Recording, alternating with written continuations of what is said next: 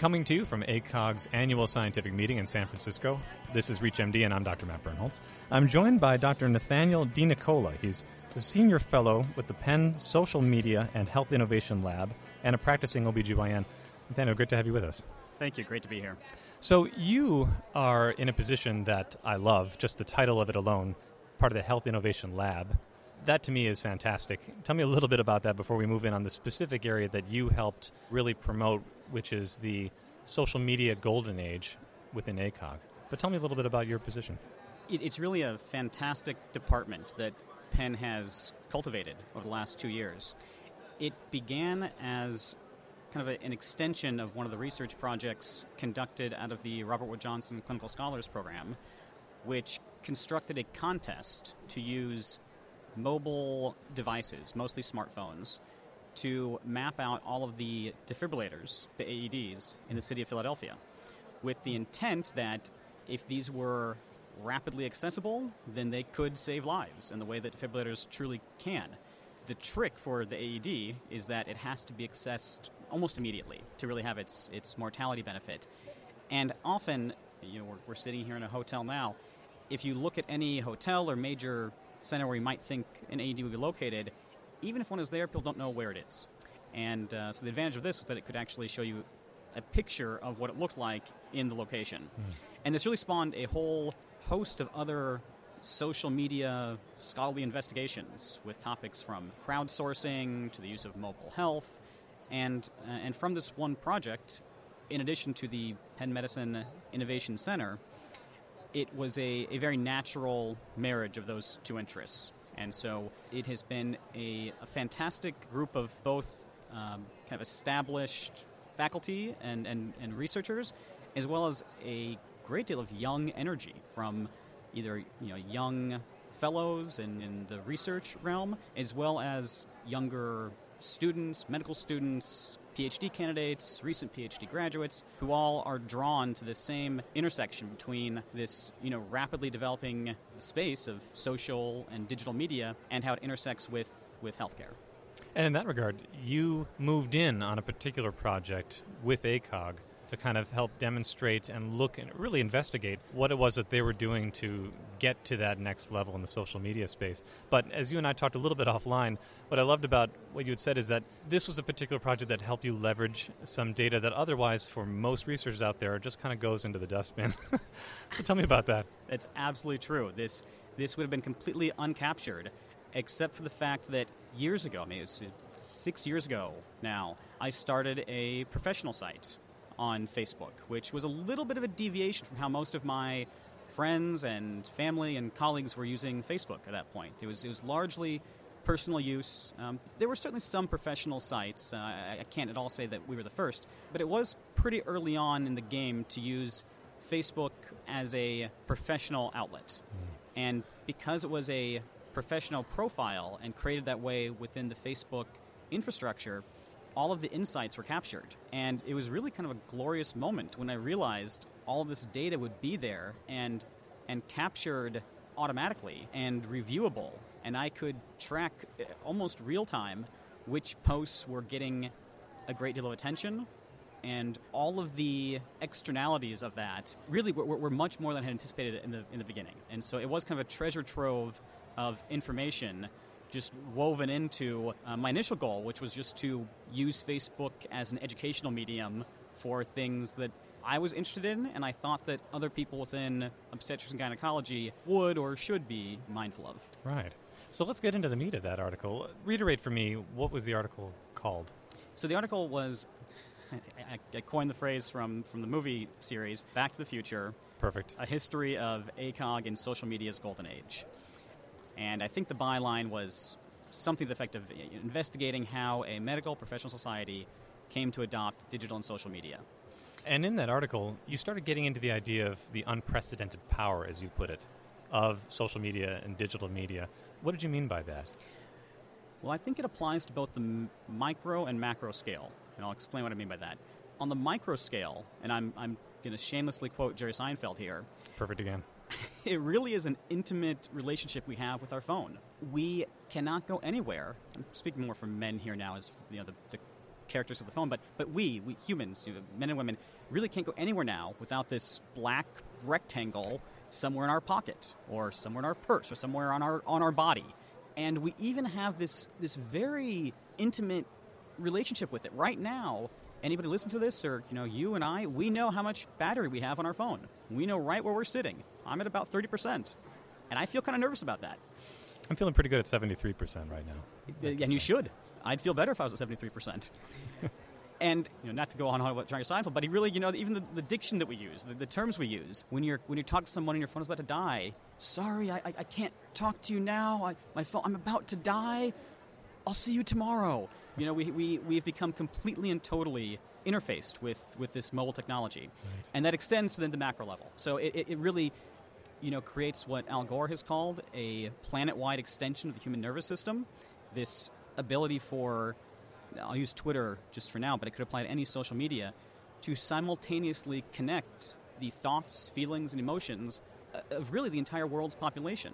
Now, of course, you can make that much more specific. I mean, that can be much more geographically located. It can be specific to certain interests or different areas, but but we really do have this this extension of the human nervous system, and you can even use, again, I'll stick with Twitter here, you can use Twitter to take the pulse or take the mood of different populations. And to really bring this home in, in an example, uh, the Penn Social Media and Health Innovation Lab recently published a study that showed you can correlate the mood of a population based on the diction in, it, in the, the content of the Twitter posts. And a negative or kind of a, a more angry mood, based on all those, all those words, correlates very strongly with poor cardiovascular health. In fact, more strongly than some of our typical markers. Fascinating. Fascinating. And you had kind of gone another step to say, listen, it's not just that we have unprecedented power here in this space, it's that the medical community needs to embrace it. There is an obligation here. How is the medical community doing in that regard from your vantage point as somebody who's right on the cusp of all this cutting edge technology?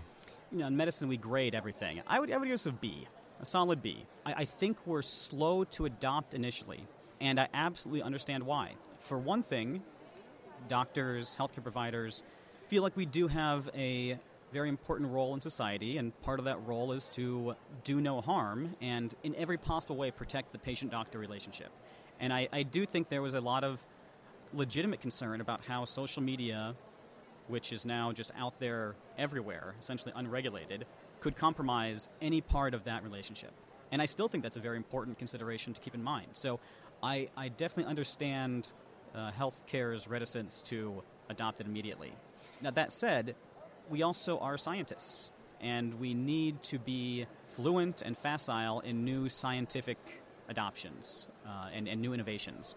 And we should be able to balance prudence and progress. And so, when something becomes so ubiquitous in the population, that that as I said, it's this you know planet-wide extension of the human nervous system. Um, I also, I think I've quoted this. I don't think anybody else has come up with this. There's kind of a a novo Mark Twain version of his famous quote. You know, tweet can travel around the world while cable news is putting its makeup on.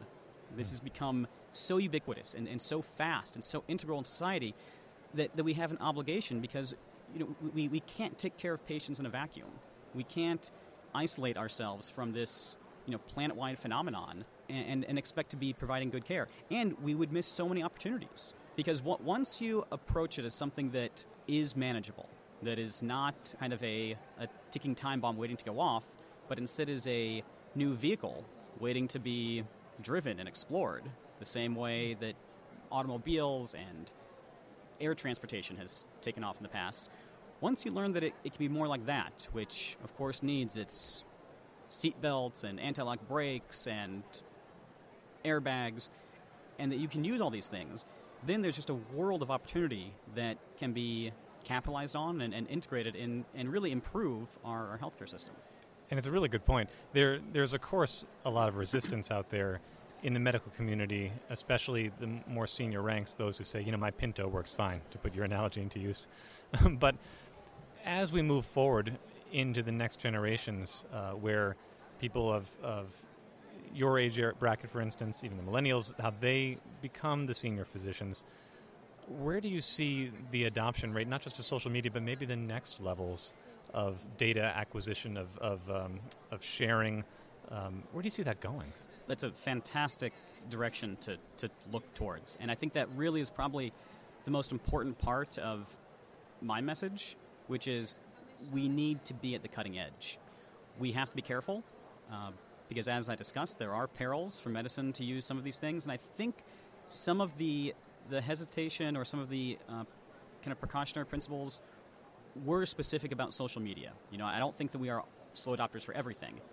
And we have come around. I think we weren't necessarily the last to adopt it, but but the key thing is that this is not at all a fad or the end game, and in fact, this is just opening the door to a whole new, um, you know, arena of opportunity. And I'll be more specific. So when it comes to social media, for example, a lot of people think of that as Facebook and Twitter. It really also includes apps and text messaging and mobile devices. And once you make that connection, there's a very clear sort of connecting the dots toward mobile health, uh, wearable devices, and then this whole new um, space, for lack of a better word there, that will be the patient generated data. And this is everything from, in a very simple you know, version, kind of like steps on a pedometer, to much more, we would consider maybe, maybe not more, but, but other meaningful information, such as vital signs, weight. There are there are apps out there right now that can uh, use Wi-Fi to sync measurements on a scale to to a kind of collecting system.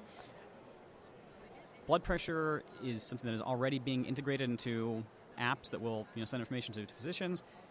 Vital signs, and, and this is just the beginning. So there's going to be a whole kind of again, series of things that have to be sorted out for what do we do with this patient generated data. How much can we trust? How much do we have to act on? Who's responsible for it? What do you do when there's a alarming blood pressure, for example? Um, and that, that's, that's kind of one iceberg. Uh, you mentioned the other thing of, of transparency. You know, we, we are in a, a time when we truly could have much greater data sharing via electronic medical records. These do not have to be isolated in a closed system in uh, one hospital system. They could be easily transferable. They are not yet, uh, partially for fear that there would be a, a healthcare version of a WikiLeak, mm-hmm. and suddenly it's not emails, it's very sensitive health information. Well, privacy is the perennial challenge here. Absolutely, and, and that will be another bridge to gap. Um, and in all of these questions. And that, that could even go into things like um, not just transparency about diagnoses, but also about billing and price transparency. So, you know, why there's been a lot written on why there is variation in prices for, say, one particular hip surgery. In one part of the state is twice what it will be in another part of the, of the state. But price transparency could potentially fix that. Uh, and so there, there are so many different applications of, of this continued extension of, you know, I've, I've sort of created an umbrella term of the social age, but it all is under the umbrella of the information and digital age that's still expanding. That, that medicine will need to adopt and adopt quickly and adopt carefully because there will, there'll always be pitfalls and privacy will be prime among them. But that won't be enough to stop us from using it. Well, let me not lose sight of one of the targets here, one of the subjects, because you did spend a lot of time specifically investigating ACOG on this. How did ACOG measure up? They measure up all right? ACOG did extremely well. They, they I think, were, were an example of how a lot of physicians responded, which was uh, prudent at first and, and reserved, but for good reason. But once they they learned what their seat belts and their anti-lock brakes and their safety measures were going to be, they became, you know, they say there's no zealot like a convert. Uh, very, very progressive adopters, and and they did it in a very professional way, uh, which which was really the goal. Um, and so, you you know, in our article we kind of traced the stepwise approach. You know, it didn't happen all at once. Uh, began sort of very cautiously with some um, scientific literature, the you know, the, the main publication for OBGYN, uh, at least for, for ACOG, is the, the Green Journal of Obstetrics Gynecology. They were one of the first to use social media, and it was clearly very educational. You know, here are articles. Please, please read at your leisure. And from that, there was some familiarity and comfort with using this in a way that didn't become controversial or, or problematic.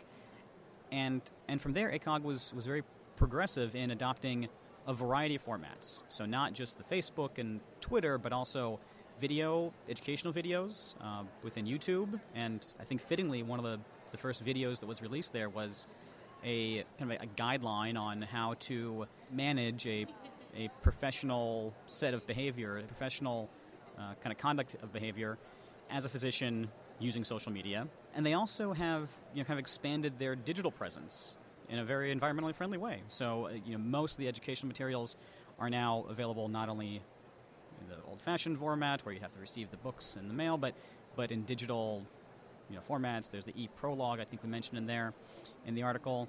Uh, all of the conferences now have electronic agendas, and and and so it, it once the the uh, the perils seemed manageable, and it was a very thoughtful and dedicated process.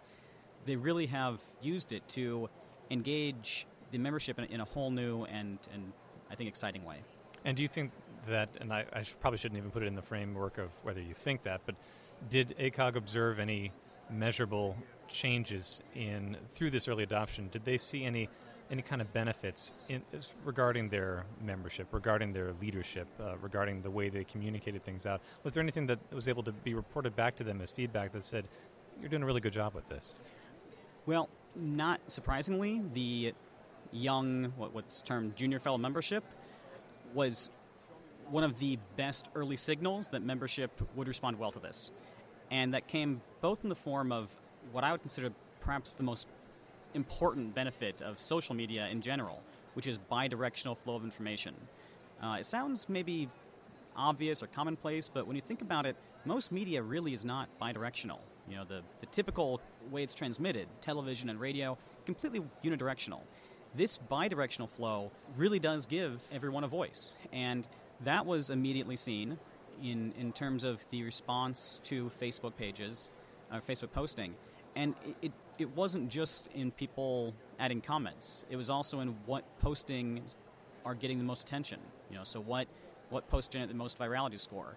And while the science of that has to be taken cautiously because we know that people who post and comment often represent an outlier, either positive or negative. Still, the overall gestalt of that did provide a pulse for certain uh, parts of the membership, specifically the, the younger generation. Also, the attendance and enthusiasm around at least one particular conference, the Congressional Leadership Conference, measurably swelled with the integration of social media.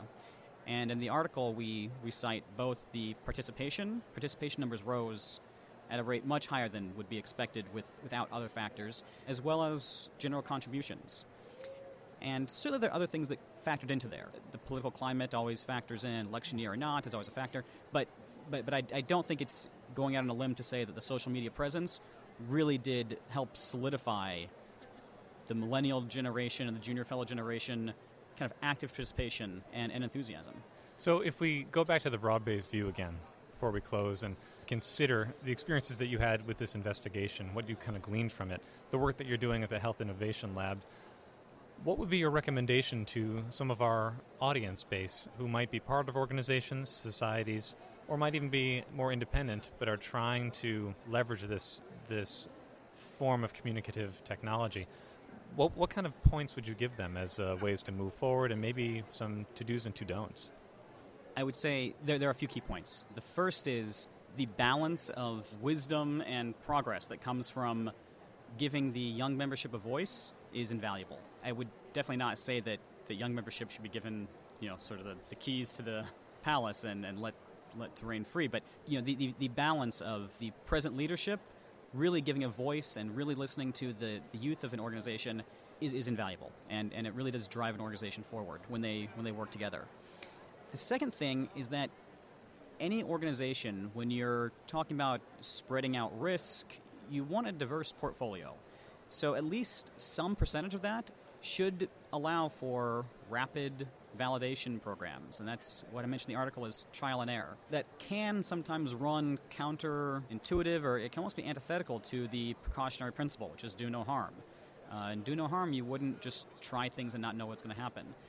but at least a small percentage of, of the overall risk can be can be stratified, and, and at least a small percentage of resource can be put into these trial and error rapid validation, just to learn what might be successful and, and what could be harmful.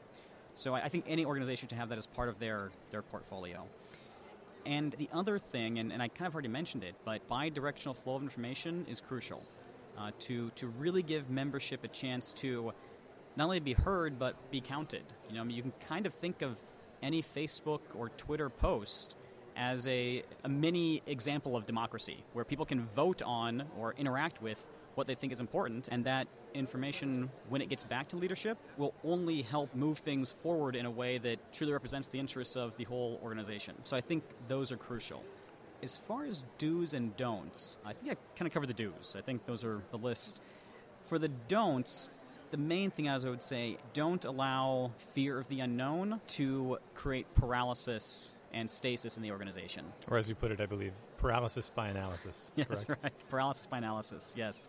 A phrase Uh, that many of our audience will be very familiar with. I mean, it, it happens to us all. I mean, especially in a very hyper or at least very analytical field, you know, we can reach that point where we are so cautious to avoid any risk anywhere that we become incapable of making a decision or move forward. And so there, there's no doubt there will be concerns. And there still are concerns, both with how to manage social media and how to manage what comes next. And we've kind of referred to it the data transparency, the patient generated data, privacy issues in EMR. But that can't be enough to stop us from engaging. And so uh, the, the biggest don't, I would say, is don't stop learning, don't stop investigating, don't stop adopting this new technology and innovation. You know, not to put too fine a point on it, but most of the new innovations out there are, are scientific in their basis. And at some fundamental level, we are scientists. And we should always be looking at what science can offer next and having the open mindedness to you know, at least give it a chance and see where it can go. Well, hopefully, our audience will approach this particular segment with uh, an open mind as well, because whether they like it or not, this topic is going to keep reemerging. And certainly, ReachMD is not adverse to exploring it from every potential angle. And I'm really happy that we had a chance to talk with you about this vantage point on social media from both the perspective of ACOG and in a broader context as to where we're headed, because this is important. This is very important. So I have to, again, I have to really thank your time. I've been speaking with Dr. Nathaniel DeNicola. He's a senior fellow with the Penn Social Media and Health Innovation Lab. Again, I, I love the fact that there is such a lab at Penn and uh, practicing OBGYN. Again, Dr. Ni- DeNicola, great to have you with us today. Thank you so much.